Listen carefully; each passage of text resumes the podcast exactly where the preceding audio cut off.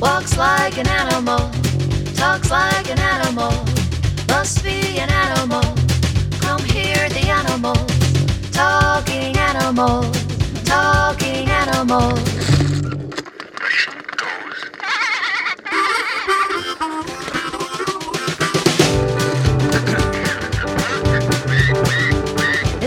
Walks like an animal, talks like an animal, must be an animal. Come hear the animals, talking animals, talking animals.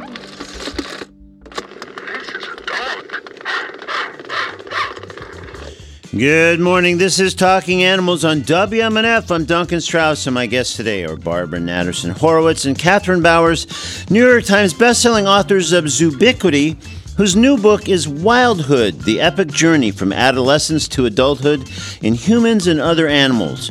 As the subtitle suggests, Natterson, Horowitz, and Bowers examine adolescence and the transition to adulthood in humans and what turns out to be an enormous array of animals, assessing the significant parallels across species.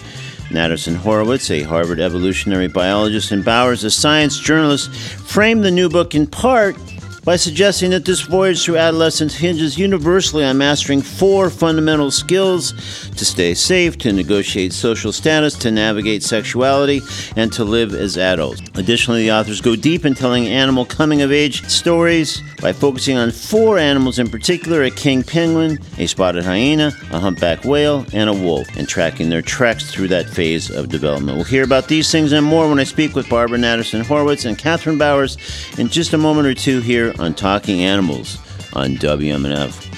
Later on in today's program, I'll speak with Don Goldstein, Talking Animals, longtime Greyhound correspondent, in an effort to clarify the situation whereby a group of Greyhound kennel owners and breeders is suing the state of Florida to block the enforcement of Amendment 13, the ban on commercial dog racing passed last fall. Right now, though, let's get to uh, Barbara and Catherine with the reminder that we invite you to join the conversation by calling 813 239 9663, emailing DJ at WMNF.org, or texting 813 433 0885. This is Barbara Natterson Horowitz and Kathryn Bowers back on Talking Animals on WMNF. Good morning. Good morning. Good morning. Thanks for uh, joining me again on Talking Animals. We're so happy to be here. Great. So, congratulations on the new book. It's really intriguing and fascinating to probe this deeply into adolescence and what it means for humans and other animals. And early in the book, you mentioned that while working on Wildhood, you each were raising adolescents. Uh, I currently have a 15, almost 16 year old boy at home, and I can think of little else these days, given all the drama and conflict. He's a big, influential presence in our household, and that is not necessarily a compliment. So, with that in mind, I'm wondering how much did the adolescents in your homes shape the direction of the book or even the very concept of the book itself? Uh, well, this is Barbara. Yeah, definitely uh, quite quite a lot. And we were actually researching and writing when both of our kids were entering adolescence. Mine are a little bit older, um, but one of the things that was really um, kind of helpful in having adolescence, and there were many things, is that uh, yeah, the drama of having an adolescent in your home. I mean, the worrying that uh, you go through as a parent about their safety, about you know, do they have friends? Are they feeling good about themselves? You know, oh, do is are they do they have a boyfriend or a girlfriend? I mean, all of these kinds of things definitely um, were a north star for us because what we do in our work together is to turn to the natural world, look across species. I mean, we're talking about from fish, you know, to reptiles, amphibians, birds, and other mammals for clues and insights, connections to um, human lives. So having an adolescent at home with all of the drama and the ups and downs, particularly the moodiness, social media was just coming into the picture, guided us in terms of what we wanted to find, what we wanted to look for, what we wanted to better understand in the wild to bring back to our homes. And I think it also really um, increased our compassion going in both directions. So we were able to understand other animals, non human animals, as um, facing these same uh, challenges that our own children were, but then also could have some compassion for our own and and remember that adolescence isn't just some human uh, burden to be shouldered or some phase to be gotten through or, or God forbid, a, a disease to be cured, that it's um, completely natural and, um, and you know, really seen, seen around uh, the world and back through evolutionary time. Yeah, because I guess while this is obviously a scientific book and there's a lot of research that's gone into it, uh, I'm sure having these uh, adolescents uh, there uh, in the next room probably kept it from getting too clinical or too scientific when there was some some new development on the horizon there from school that day or whatever it might be. Exactly right. Yeah. So with these books, you two have forged something of a, uh, I guess, a cottage industry exploring rich, provocative topics at the intersection of humans and animals and coining a new word. First, that was used, uh, with the last book, and now Wildhood. For those who haven't yet had a chance to read the book, tell me what you mean by uh, Wildhood. Maybe uh, I'll ask you to take that one, Kathryn. Oh, yeah, sure. Um, Wildhood comes out of our five year study at UCLA and Harvard of adolescents and wild animals all over the world. And uh, as we've been saying, how their experiences are nearly identical to those of human teens. And um, as an applied animal behaviorist and a science writer, um, and a mother of a teen, um, I saw an opportunity to bring um, this expertise to understand the field. So we, um, the first thing we wanted to do was try to define what adolescence even is, because you know if you ask um, a pediatrician or the, even the American Academy of Pediatrics, it's going to be a different phase of life than it is if you ask a neuroscientist. Um, and you know our legal systems and our military systems they have different ages for when it begins and ends as well. So what we wanted to do was look for something that wasn't limited to teenagerhood 13 to 19 and wasn't limited to when you could order a beer in a bar or wasn't you know when you could vote. Um, and what we came up with was this term wildhood that starts uh, basically at the onset of puberty and ends when the animal has achieved these four core competencies to live in the world. And those are how to stay safe from predators, how to uh, navigate social hierarchies and find places in groups, how to uh, navigate sexuality and ex- express your own desire and understand and interpret the desire of others, and then finally how to live on your own, which is basically how to find your own food. Um, in, if you look at wild animals, if you don't, uh, a wild animal that doesn't gain eat all four of those competencies is probably not going to make it, like physically make it in the world. Um, but as humans, we have uh, we we have something more of a human support system, so that uh, you can you're probably not going to die if you don't have all of those competencies, but you might have a, a, less happy or a more difficult life if you haven't addressed each four. So, maybe before uh, asking to elaborate a, a bit more on those skills and, and, maybe why those four, as you work on the book and the research for, became the paramount four, was there another skill or two that sort of were close runners up? Like, okay, this was five and six, but we really only want to have four. I mean, were were there things that were super close to to, to being almost as significant? Um, that is a yeah. Go ahead. no, that's such a wonderful question. I'm just smiling. Um, it, the the um, it's a provocative question, and I'm and I'm, my my mind is racing because uh, there, there's so many uh, there's so many things we learned about you know this wide range of animals going through this phase of life, but we put most of we put all of the skills that we thought an animal needed into four categories. But within the category, for example, of learning to stay safe, there are multiple skills. You know, one of them is just learning to um, to not be predator naive to that's the term that's used in wildlife biology to literally um, learn you know make make sure that you're not the easy prey that's chosen. And some of that has to do with putting off uh, these these signals that it's called signals of unprofitability that are like don't choose me. I'm no, I'm not worth your trouble. Uh, so you know within safety there's there's many many skills and and then within uh, sexuality as well and our, our scientific process involves looking for behaviors that were more prevalent in this between puberty and maturity stage of life and seen less often in juveniles and mature adults. And what those ended up being were that adolescent animals are more likely to take risks, to um, seek out novelty. They're more likely to gravitate towards same age peers. They they're they're more likely to practice courtship behaviors. Um, and then also there's this moment of dispersal that's really seen across species where they they leave the nest and have to fend for themselves in a number of ways. And um, so it was out of those unique behaviors that we distilled from our years of research that we um, that we extrapolated these four core competencies. And when you arrived at those four, I mean, some seem kind of obviously, I guess, sequential. But is there one that you think, well?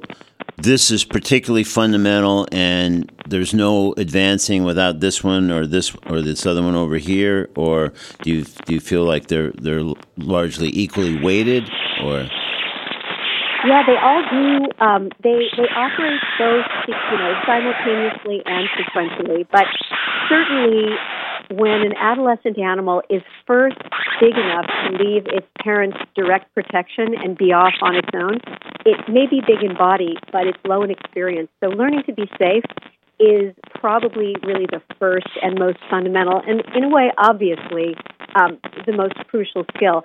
But learning to stay safe, that skill continues throughout throughout that period and actually throughout life. But safety, I think, is probably the most foundational. Um, and then the others are pretty simultaneous.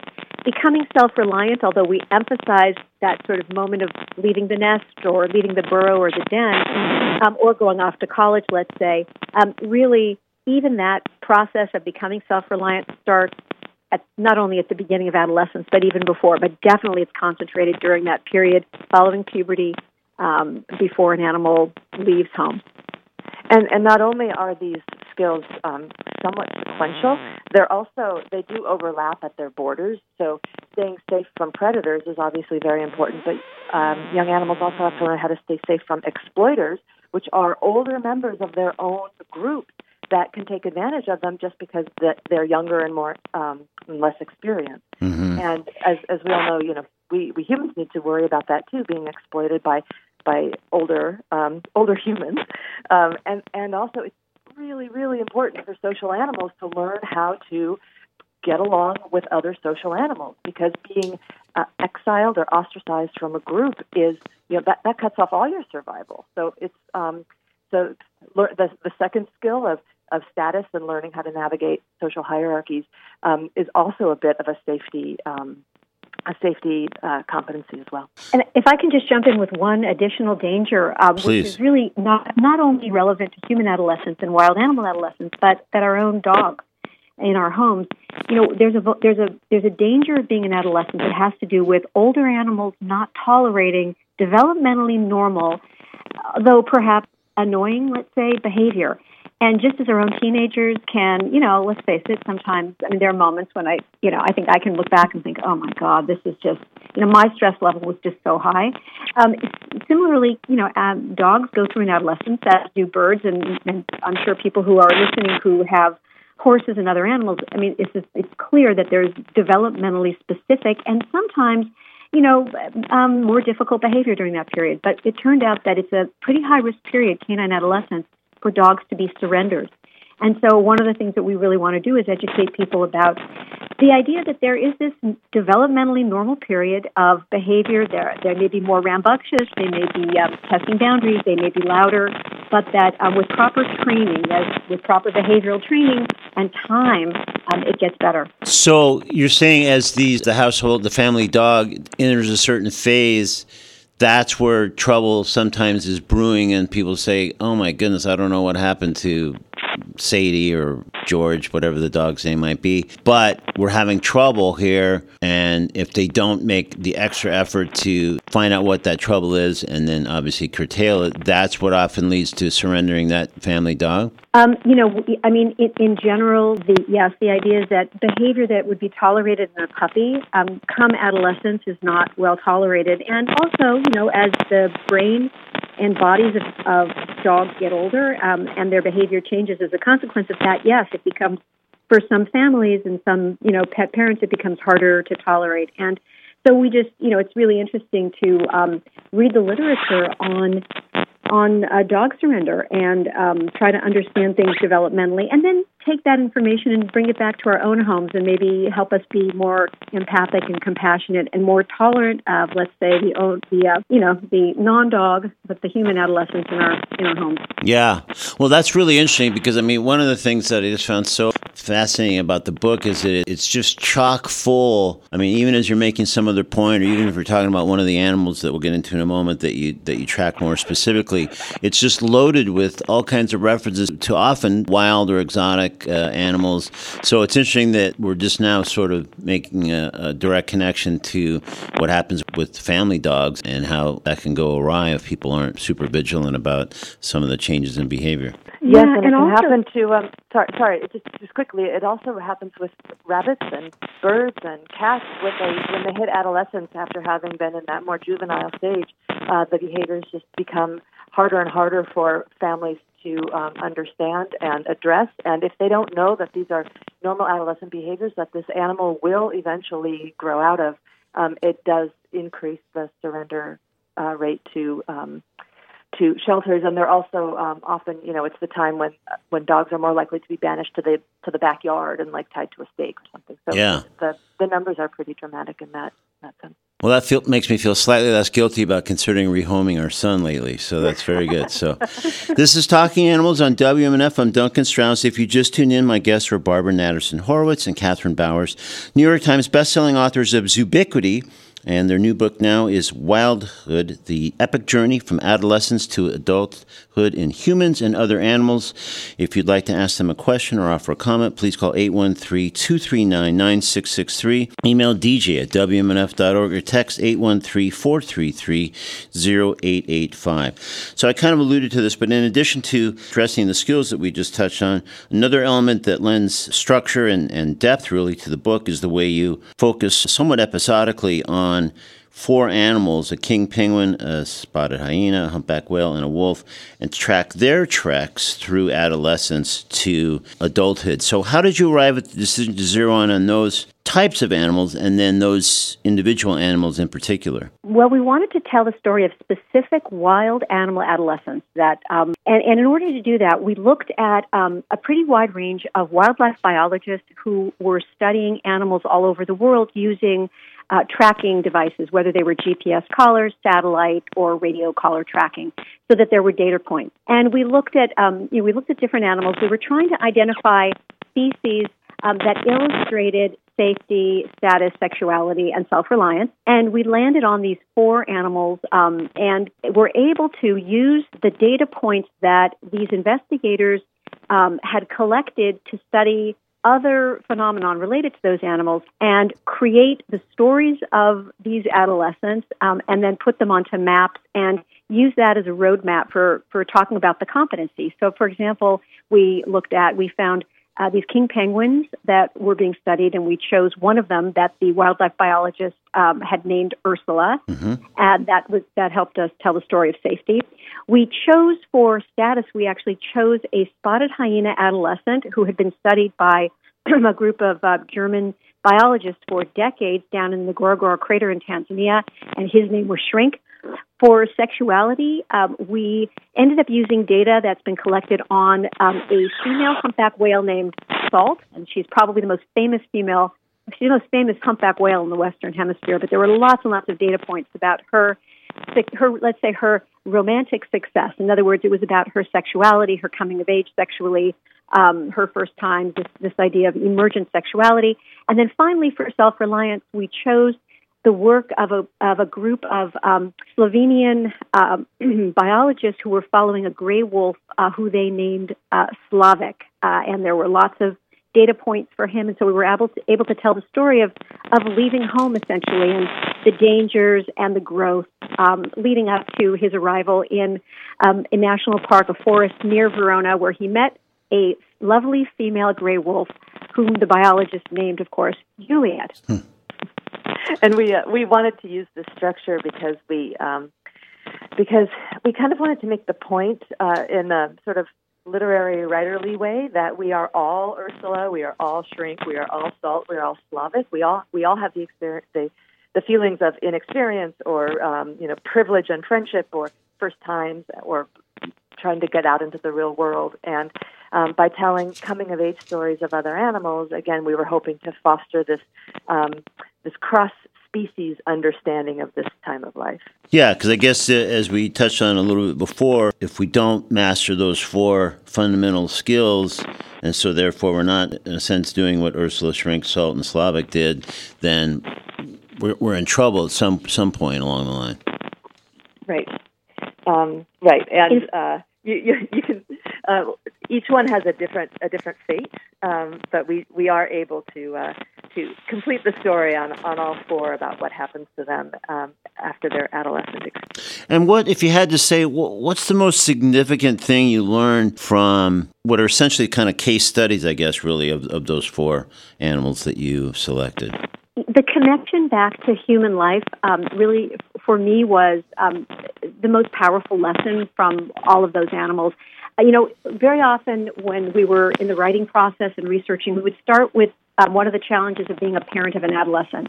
We'd start with um, worrying about their safety when they're first driving, when they're first going into a new environment.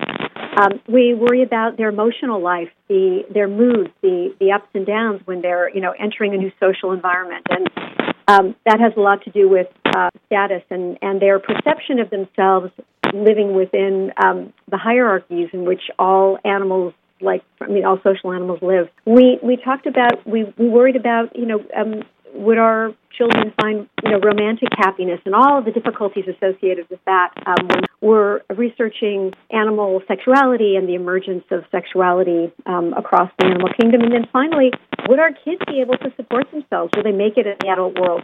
So as we were doing the research and telling these stories, um, we were deeply informed by a need to answer those questions for ourselves as parents and then hopefully um, for other people who, who are raising adolescent animal adolescents. Yeah, and we, we think that, um, or we're, we're really hoping that our book opens doors to the most important conversations that uh, any adult could really have with any, um, any adolescent from sort of age third grade to 30 um, and maybe even with themselves after the fact. You know, the idea of um, of these four core skills. And um, yeah. No that's actually a really good point because as i think i've made all too clear I, I, was sort of reading it very directly through the perspective of the nutcase in the next room. But i also at times as it went on i thought about my own adolescence. And uh, i really thought wow that is so interesting because of course um, part of what goes with being an adolescent is you don't really think outside of that what what you're looking at at the mirror at that moment or some new problem or craziness or whatever. But in looking back, you really sort of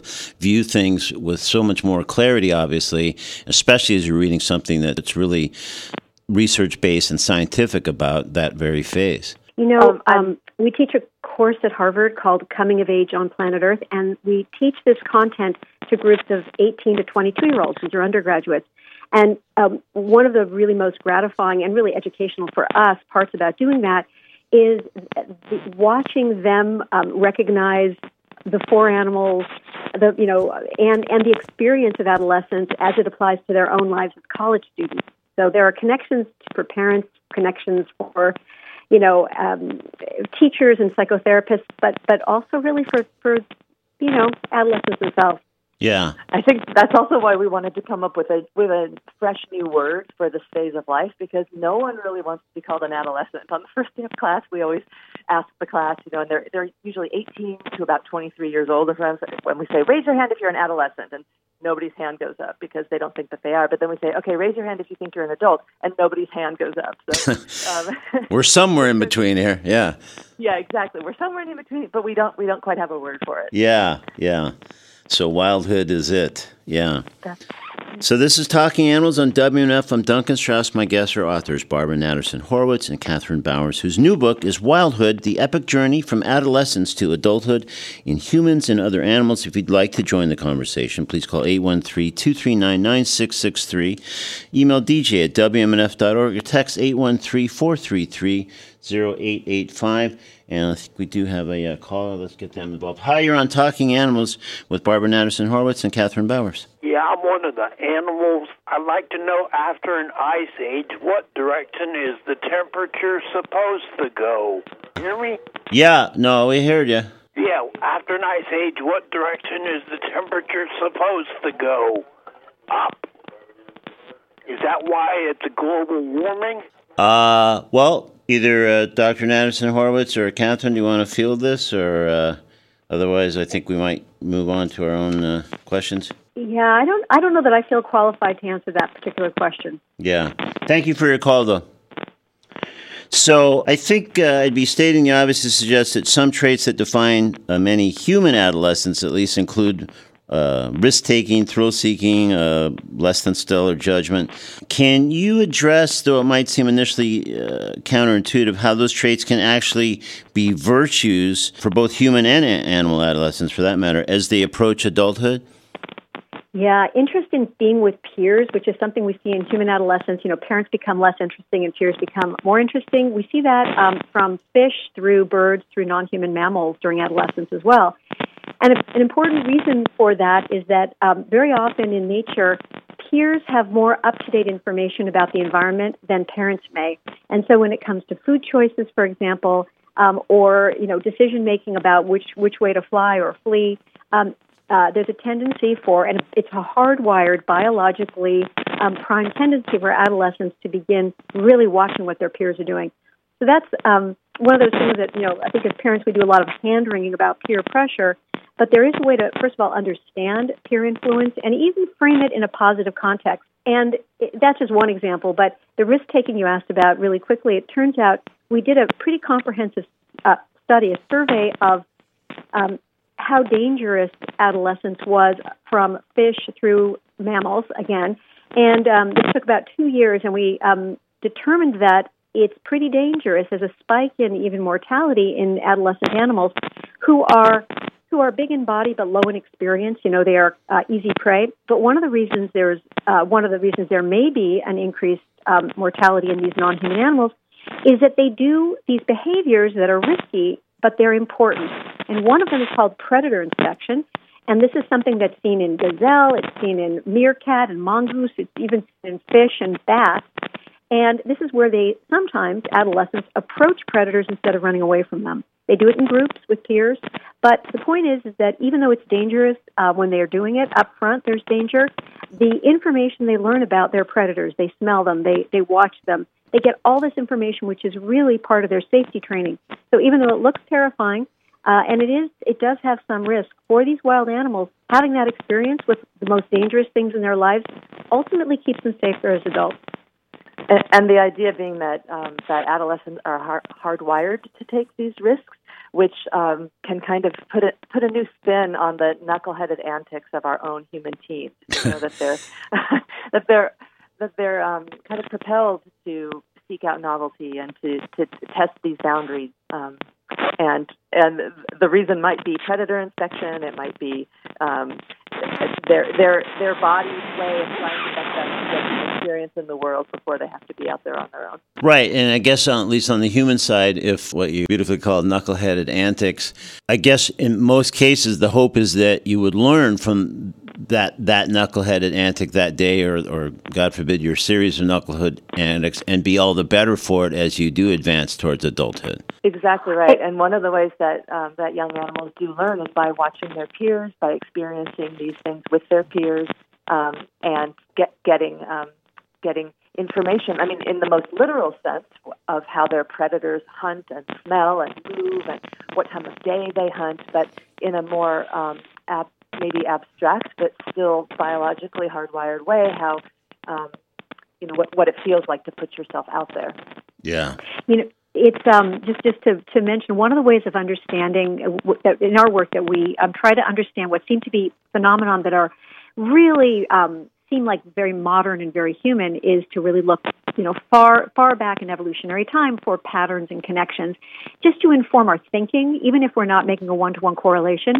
And it's always good to remember that our human species is only, you know, 200,000 years old, and yet we walk around with a lot of biology and neurobiology specifically um, that is fairly, you know, pretty much shared with um, many of, of our mammalian ancestors and actually many of even of our vertebral ancestors. And so sometimes with that expanded evolutionary perspective, we can begin to, to maybe understand in a in a broader way um, or interpret um, some of our some of the, the behavior that otherwise kind of head scratching. And well, I, I was really interested just to see how much of this trial and error has to go on for animals at this age of life, whether it's practicing the courtship moves that they need to to know in order to um, kind of successfully communicate with potential mates later in life. They're not they're not born knowing how to do the courtship ritual of their species. And um, we actually have videos on our website of of eagles and albatrosses adolescents practicing these incredible courtship rituals that the mature ones do, but the adolescents are either you know do, doing pieces of it or trying and failing. Um, and I don't know. Again, I think that that has a lot of um, I don't know a, a lot to say about our human um, take on sexual experimentation or flirtation or you know pr- the tradition of proms at school or school dances like there's just there's just a lot of trial and error of um, practicing of needing to observe adults uh, in healthy mature relationships to in order for youngsters to understand uh, what that looks like, what a healthy relationship looks like later in life. Yeah, and I guess just kind of shaking the awkwardness of being a, a, a fledgling, I guess, in one kind or another. Yes, exactly. That, that, that awkwardness is expanding. Like if you're feeling awkward, you're not the only one. There's probably a you know a whale or a penguin or someone that feels the same. Right, but again, you're too self-absorbed at the moment to even notice that or think about that. But uh, yep. So, and that web, the web, oh, sorry, the, I just want to say quickly, Kathryn, the website you referred to, I believe, is, is wildhood.com. Is that where people would find some of the footage you're referring to? That's right, wildhood.com. Yeah. Okay, cool. Sorry, I didn't mean to interrupt. Uh, go ahead. No, no, there's there's a video section. But I just wanted to add that you know, in addition to the work in our phylogeny lab that we um, where we do our, our you know primary scientific research, we also go into the fields and into the field and do um, observations of wild animal adolescents. And one of the things that we're looking for is fumbling behavior. So um, we, we like to, we, you know, we watch tons and tons of, of nature documentaries and we've looked at, you know, a huge amount of wild animal video over the years. But um, we, we kind of laugh because we're not that interested in the most beautiful, perfect execution of the courtship dance. We're interested in in the fumbling efforts. So we are, uh, we are we have a lens for something different than than most, uh, let's say, wildlife documentarians do. Yeah, no, that's great, and that in a way that kind of reminds me. Uh, about a month ago, um, Newsweek ran this interview with you, with the, both of you tied to the book, and headlined "How Two Authors Changed Their Parenting Styles After Studying Animals in the Wild." Now, in my reading, very little of the Q and A actually involved you two addressing changes in your parenting styles. Although, Kathryn, you did mention the way you adapted some of this research into parenting choices you made with, with your then adolescent daughter. But now, with the book out and, and sort of looking back, I'm wondering what are two of the three most significant changes that you each did make in parenting as a result of the research uh, of, the, of the book or just in the midst of working on the book? For me, the biggest uh, the biggest thing that I think I would have done differently. My kids are now out of adult. Well, they're they're in their twenties, but you know, out of that kind of thicket when they're in the home. Yeah. Um, with us, but you know, I, I would have been I would have been more careful with social media. It was just coming up on the scene, and um, you know, I didn't. I, I think understand what it really the connection between what social media was and mood. So one of the things we did in one of our studies was to look at, we really wanted to understand why there is, uh, seems to be a connection between social media use and depression and anxiety in adolescents. And so we looked across species at um, what we call the biology of comparison, because that's really what's going on on social media. Sure. Kids are, you know, counting their followers and likes and that sort of thing. And we really were able to um, create a linkage between this ancient biology of comparison in which um, animal brains are essentially, air quotes, rewarded um, for in status and sort of air quotes reprimanded um, mm. neurobiologically, neurochemically um, for uh, dentin status.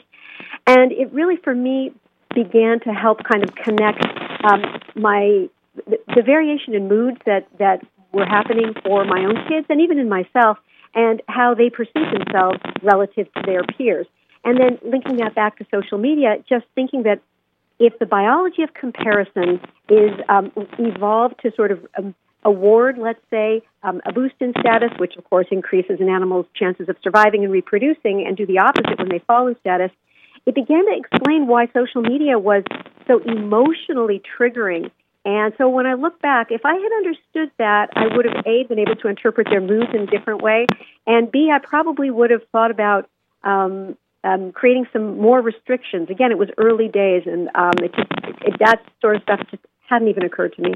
Yeah. And how about you, Kathryn? Well, for me, um, there was a term that we learned um, early on called practice dispersal. And um, I guess I had always sort of thought that most animals kind of you know, got to that adolescent phase and then they got kicked out of the nest or their, you know, their mother waved a paw at them and off they went. But uh, we found that there's a lot more practicing of leaving the home and coming back than I even knew. So we learned about some Australian possums that the mothers take their their uh, adolescent offspring out um, one day and they make them find a, a nest and they each spend the night and the day foraging on their own and then they come back to mom and their siblings the next day and kind of regroup and do this a couple of times before they leave uh, on their permanent dispersal. And so uh, in my family, we just started calling, you know, the the school trip to Yosemite or, or you know the three days the three days away. We would call that a practice dispersal. And Hmm. so there was one day when my daughter was getting uh, ready to go on a plane for um, a week away, and she said, "I'm off on my practice dispersal." And there was just something about um, us all knowing that that was a term, that that was a thing that happens in nature as well, and that there was a, a leaving and coming back, and that the skills being learned were important. That was useful for us. Um, and then another thing was um, something called extended parental care. It's kind of related. Um, it has to do with when animals disperse into the wild and the levels of predators they encounter or how much food there happens to be in the environment, and that can really affect how well they do once they're out on their own. And in more difficult years with more challenging environments, and also sometimes based on the social structure of the species itself, uh, animals will come back even after they've dispersed, and their parents will feed them or give them shelter or offer them protection. Um, and again, that's called extended parental care, and uh, that seems like a really useful way of looking at some human activity as well, whether uh, whether it's what we call boomerang kids who are back in their parents' homes.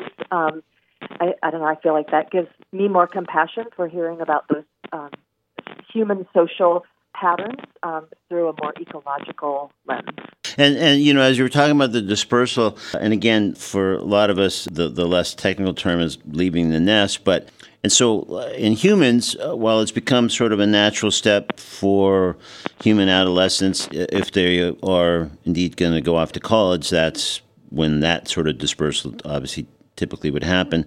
But can you talk about a few more sort of notable examples of animal dispersal, like you mentioned the Australian possum and practicing, but and, sort of what drives it in them? Because most penguins or wolves or possums or whatever uh, are not headed off to, to, to Harvard or UCLA, to mention two campuses where you guys have both taught. So, what makes that sort of uh, almost as clear cut, if it is, as what often for a lot of adolescents is sort of like a natural point at which to disperse? So there's a range of ways in which wild animal adolescents disperse. You know, some of them, like Slavc, the gray wolf in Slovenia, it was a combination of, of his emerging neurobiology and then seasonal effects, um, you know, some environmental triggers that literally overnight um, he just woke up and he took off on his on his dispersal. And actually, there's a brain biology that emerges in the period right before dispersal in adolescence uh, where they become kind of more restless. There may be sleeplessness, and then they take off. So there's a there's a neurobiological priming, let's say, of the animal before they leave. But that's the wolf. There are other species where um, adolescents may be reluctant to leave, and we actually studied um, a group of um, there, there's studies of, of eagles. There's Spanish imperial eagles. There was a study that was done of a group of, of them, and some of them don't want to leave home, and the mothers actually have to grab their talons. They put their talons together like a club, and they sunk their adolescents literally out of the nest. And it's actually called the authors of the study called it parental meanness, M-E-A-N-N-E-S-S, actual parental meanness because of the reluctance. So you see this variation of the ways that um, some adolescents leave and others don't. But one of the things that's interesting, since you mentioned college, is that in a way today, college is more of a practice dispersal than a true final dispersal. Um, yeah, because so many of, of our kids at 22 aren't yet in a position to really make it completely on their own. And as Kathryn mentioned, we studied a, a pretty wide range of, of animals, and we, we wrote about them in the book that that do um, you know watch their animals leave as young adults, but then sometimes um, may continue to give them support in the form of of food, let's say, or protection, particularly if it's really rough out there or if their hunting skills haven't yet been fully developed. Uh, the other thing that's interesting is they often go off in groups, like almost like graduating classes of animals. So um, the penguin Ursula that we um, that we tracked, she went, she departed on a certain day in December, along with a few other penguins. That there were there were groups of adolescents that left on you know several weeks on either side of the date that she left. So they kind of go in, in these waves of groups. Um, but we talked to uh, we talked to a lot of different scientists about a lot of different animals from uh, Fossa that live in Madagascar to uh, mountain lions in California. They often will disperse with another, with a, a, a sibling or a, another litter mate, um, and it's it's kind of safer if they if they do it with another. So gr- groups and not being alone at that exact um, moment of leaving the nest can also help. Just the safety and numbers thing taken to its uh, most logical uh, You know, extreme. And it, and if I look back at what I might have done differently, just I'm kind of been thinking about that question. You know, when you do disperse, when an adolescent disperses, it is a dangerous per- period. I mean, they are, you know, they're in new environments and there are new exploiters or predators. Um, we learned that Slavc. One of the reasons that Slavc actually survived, um, it's believed, is that his mother had trained him how to use wildlife crossing corridors because one of the dangers for a dispersing gray wolf is, is being hit by a car on the highway. So parental training for this this you know this wolf mother, um, it, it appears you know was able to make it more likely that um, that her that her offspring would, would do well. And you know it's a sad um, though poignant uh, reality that you know animals who are hit by cars on highways, uh, you know sometimes they're called roadkill, but these animals are um, disproportionately dispersing adolescents who haven't yet gained experience, haven't developed what are called road smarts. So a lot of a lot of the lessons are really about um, training and, and thinking hard about what are the dangers my my young adults going to face when they disperse, and, and how can I before they disperse help them practice the skills they'll need to stay safe. Yeah. And when and when you have those conversations with an with an adolescent, the conversation could get kind of deep because one like one of the things young animals need to know how to do once they're out on their own is they have to feed themselves. You know, whatever that means, they have to figure out how to feed themselves, uh, whether it's on their own or hunting with a group or whatever. But so so it's really important for uh, you know someone going off to college or off to work or into service to know how they're going to get their food and. So the first step is, you know, can, can you make yourself a bowl of pasta or, or, you know, a cheese sandwich or something, and that's great. But then, how are you going to get that food? And then it goes another step deeper with how do you pay for that food? And then the next step is how do you literally make your living? Um, and you know, what does that look like? So, th- thinking along that path um, in those incremental steps I think can also really help youngsters as they're preparing to for that next mature phase of life um, to ask important questions without having to do it all at once.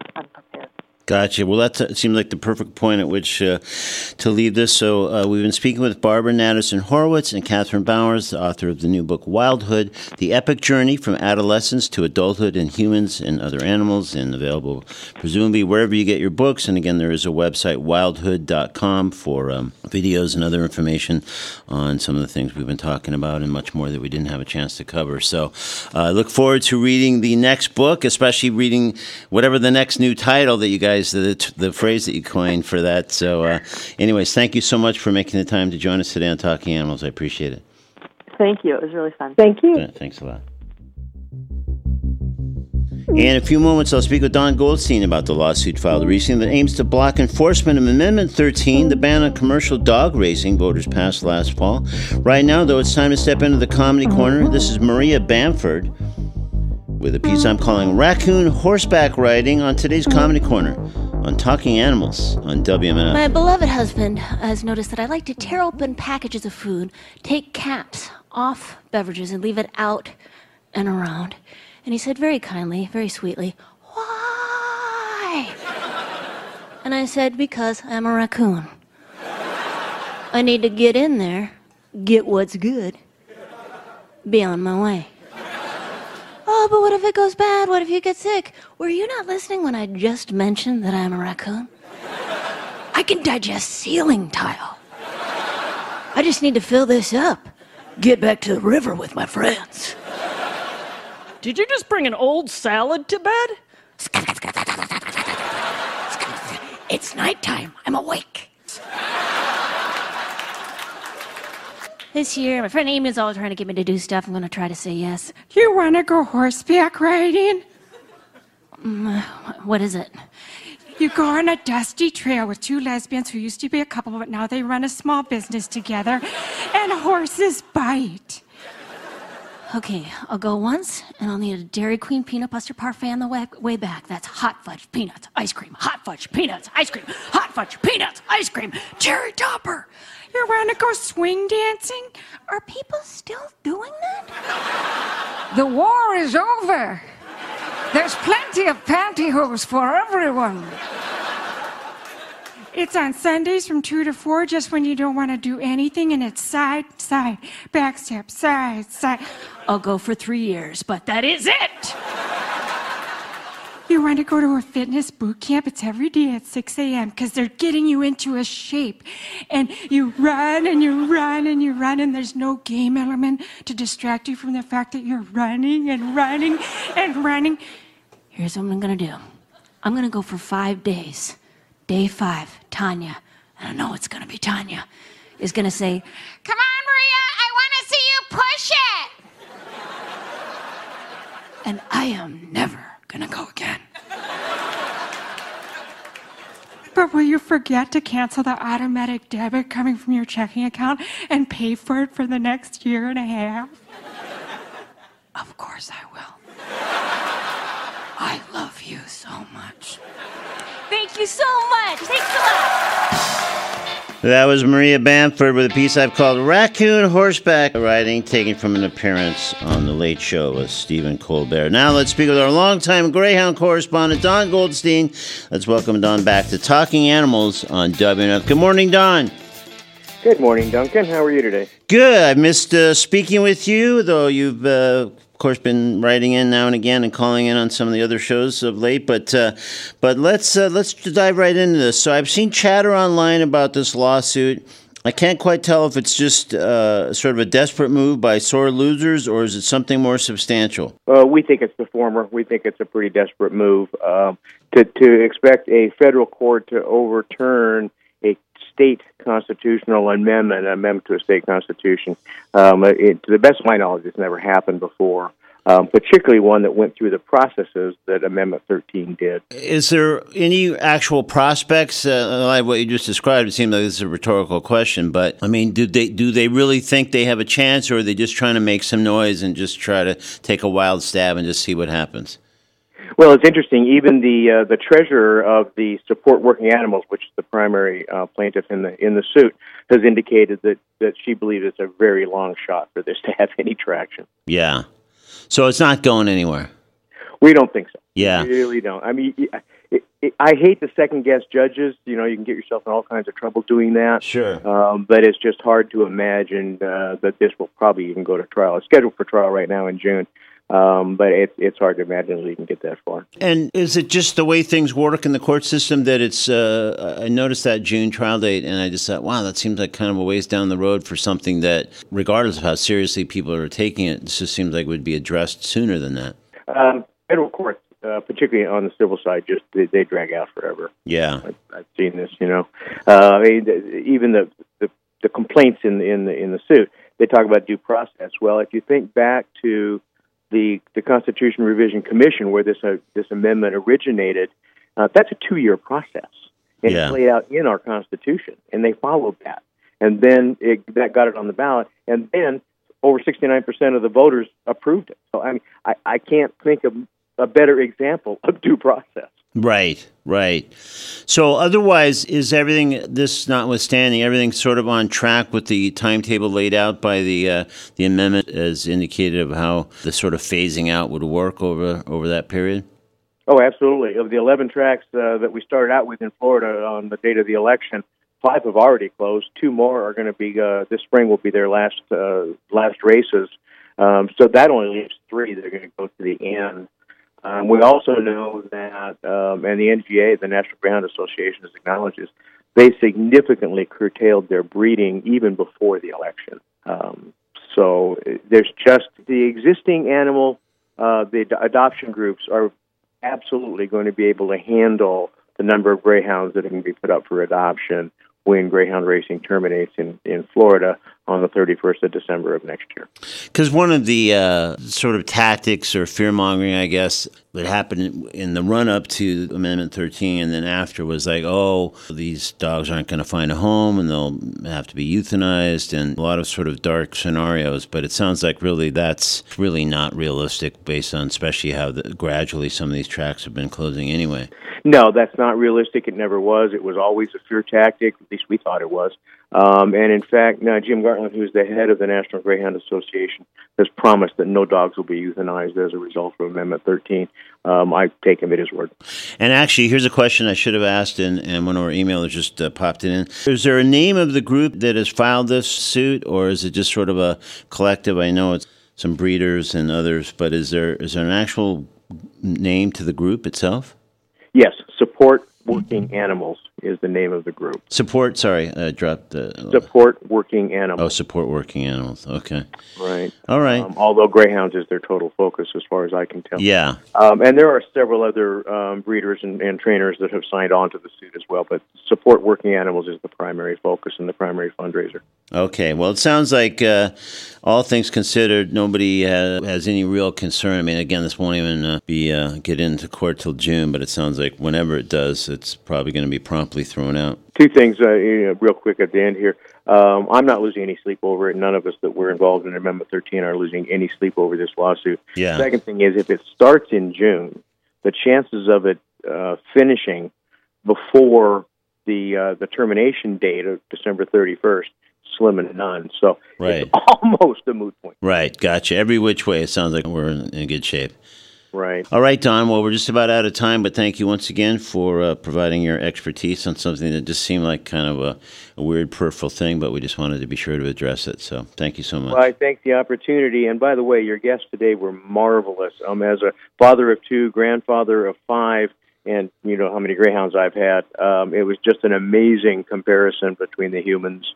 yeah. Um, it, was it was really fun to listen to. Well, thanks, Don. Yeah, the book is, as you might guess, is quite fascinating. So thank you again. Got to run though. Thank you. Bye bye. Bye bye. All right, we're at the end of Talking Animals on WMNF Tampa. Rob Lorei is up next with Radioactivity, and then uh, Paco after that, and Scott Elliott after that.